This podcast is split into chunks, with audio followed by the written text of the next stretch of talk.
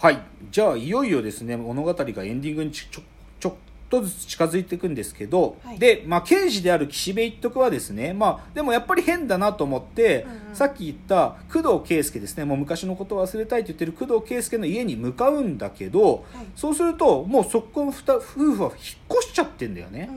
ん、で、でそれで引っ越しちゃってるから、そのなんか大家さんみたいな人に鍵開けてもらって部屋ちょっと見てみると、はい、部屋が段ボール出てくると、うん、でその段ボールを見ると、その段ボールの中にすっげえたくさんの精神医学の専門書が出てくるんだよね、うん、でいっぱい超勉強したみたいな、なんかいっぱい付箋が貼られたり線が引かれたりしてる、もうすげえ精神医学の本が出てくるんだよね、うん、でもうけこれで岸辺一徳はもうほぼ確信に近づいてるんだけど、うん、で, そでその一方鈴木京香の方は改め、えー、とあ違う鈴木京香のところにさっきあったその工藤圭介が現れるんだよね、うん、でその工藤圭介が現れて、で工藤圭介が何て言うかっていうと、僕は工藤圭介ではないんですって言ってね、うん、で僕の奥さんのくみ工藤美香子は本当の工藤圭介を愛しています、うん、柴田正樹をというわけです、うん、もうここでもうはっきりとした、うん、つまり柴田正樹っていうのは実は本当は堤真一の本当の名じゃないんですよ、うん、堤真一は本当は工藤圭介なんですよね、うん、つまり自分の妹を殺されてしまった工藤圭介なわけ、うん、そうだけど堤真一は工藤圭介っていう名前をある意味捨てて、うん、柴田正樹という別人になり変わり、うん、そして畑田治を殺したんですよね、うん、つまりこの物語というかこの事件ってのは一体何なのかっていうと、うん、えっとまあシンプルに言ってしまえば畑田治ってやつが妹を強姦し殺された、うん、あ畑田治ってやつによって、うん、工藤圭介の妹は強姦され殺された、うん、してしかもそれが心神耗弱心神喪失状態だったからほぼ無罪、うん、すぐにその精神病院から半年で出てるわけ、うん、でそのことに愕然とした工藤圭介、はい、元の堤真一の元の名前ですね、うん、工藤圭介は、まあ、言ってしまえば復讐を誓うんだと、うん、でその時一緒に付き合ってた彼女っていうのがその工藤美香子ってやつなんだけど、うん、だからそのふたりで復讐を誓うわけ、はい、でまあこれはもうだから自分は工藤圭介としてではなくもう戸籍が誰でもいい存在の戸籍を買うんだよね、うん、つまり柴田正樹っていう、うんうんうん、本当は死んだはずの男の名前を、はい、で自分の戸籍自体は別の男にくれてやるんだよね、うん、だけどこのそのくれてやる代わりにお前は工藤圭介としてこの女と一緒に生きてくれっつってその一緒に付き合ってた女を嫁としてあてがうんだよね、うん、そうそうだから美香子はまあ、全く身も知らない工藤圭介に抱かれながら生きてるんだけど、うん、でもある意味監視してんだよね、うん、そうだから工藤圭介っていうやつは、まあ、本部偽物で本当の工藤圭介は堤真一でしたと、うん、でじゃあなんで堤真一はそんなことしたのか、うん、こっからですよ。要は畑田治妹を殺した男に復讐するためだと、はい、つまり動機ある殺人だったということがここで明らかになりました、うん、というところでしかしですよ、この真相をどうやって、はい、まあほぼ材料は整っているんだけれども、はい、このまま裁判で言ったらこの事実はどうやって提出しても堤真一は別にいや俺そんなこと知らないようで通れちゃうわけよ。で、でそれで鈴木京香がその精神鑑定の、まあ、もう一回やり直しを求めるんだけれども、うんうん、それを裁判所の中でやるということを提案するんだよね、はいはいはい、つまりえー、と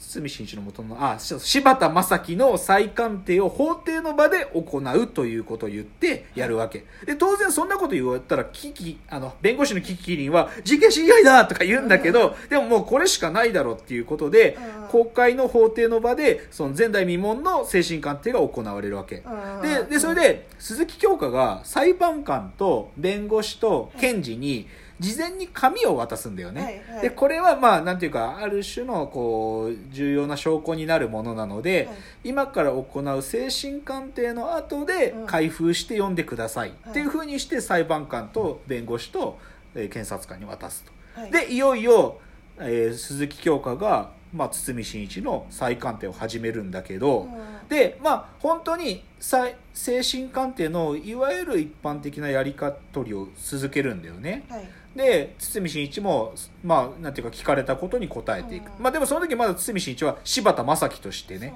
その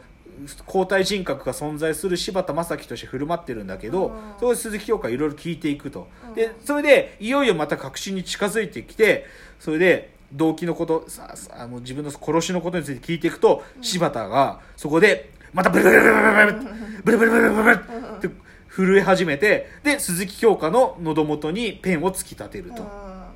まあ万年筆を突き立てる、はい、でそこでストップってなって、うん、だけどその時に万年筆を手にしていたのは右手だったんだよね。あ、はいはいはい、そう元の人格。そうでここでまあ鈴木京香が見てくださいましたかと言って裁判長とまあその弁護士とあのー、検察官に渡してた紙っていうものをじゃあ開けて読んでみてくださいっていうと、そこには何が書かれていたかっていうと、今ここで行われていた精神鑑定の答弁、うん、つまり自分の質問に対して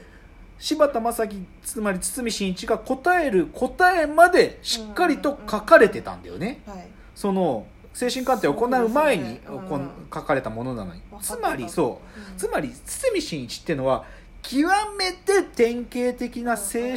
疾患の患者のもう完璧な受け答えをできるような訓練を受けてたんだよ、うん、訓練を受けてたから自分で そ, その訓練をしたんだよね、うんうん、でつまりもう完全に詐病だってことがここで明らかに、うん、でつまり堤氏じゃ何がしたかったかっていうと、うん、こう言うんだよね、もういいよ先生っつって、うん、ああの鈴木京香に、うんうん、なんか僕が突き立てたかったのはつってね、うん、この刑法だいさんじゅうきゅう条この法律に俺はその刃を突き立てたかったなっつって、うん、でそれで鈴木京香さんとあなたの登場は予定外でしたと、予定外の共犯者でしたっつってね、刑法だいさんじゅうきゅう条僕が凶器を突き刺したかったのはこの理不尽な法律に対してだ、裁判長僕は工藤圭介ですっていうんだよね。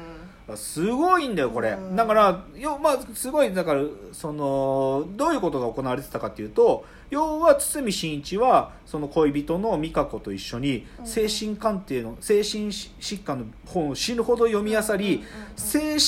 疾患を詐病するのはどういう受け答えをしてたら精神疾患だと判定され、そして無罪方面になるかっていうことを言ってしまえば自作自演してた男なの。だから劇団にも所属し、その演技も身につけて、それくらいのことを用意周到にやって畑田治を殺し、かつその畑田治を無罪方面にした法律に復讐をしてきたっていう物語なんですよ。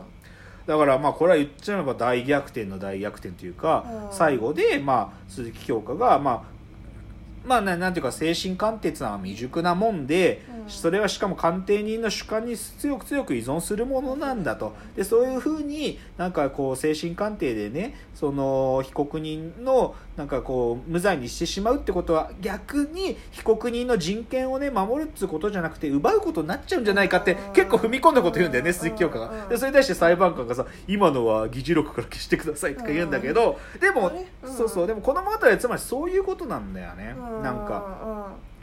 だから刑法だいさんじゅうきゅう条の精神喪失っていうことがなんかどういうことなのかっていうで、しかもそれが裁判っていう現場で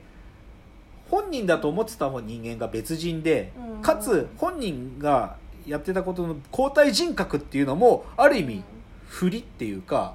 そういう風に演技だったから、一体本当のお前はどこにいるんだっていうことがずっとフラフラしながら進んでいくので、だからその種明かしが行われるまでなかなかこうゴールまでたどり着かないっていう、そういう物語の作りっすよね、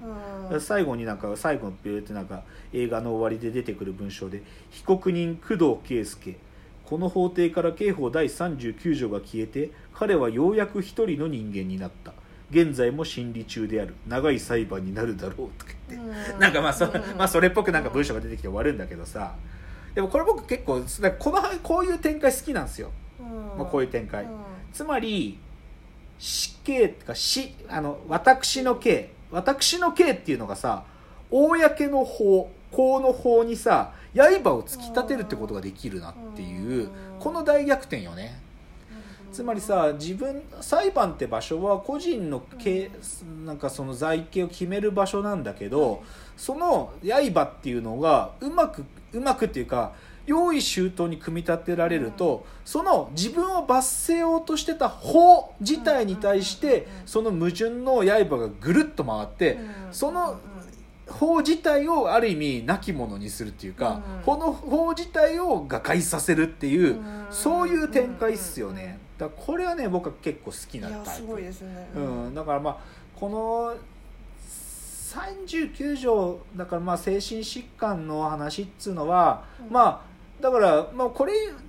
森田芳光さんがここまでしっかり作ったから、もうこのさんじゅうきゅう条ではもう無理だと思うね。あ、もうこれ以上は、ね、もうこれ以上は無理、うん、もう無理なんで、だけど、うん、あとなんかの法律でね、なんかあり得るかなと思ってるんだけどね、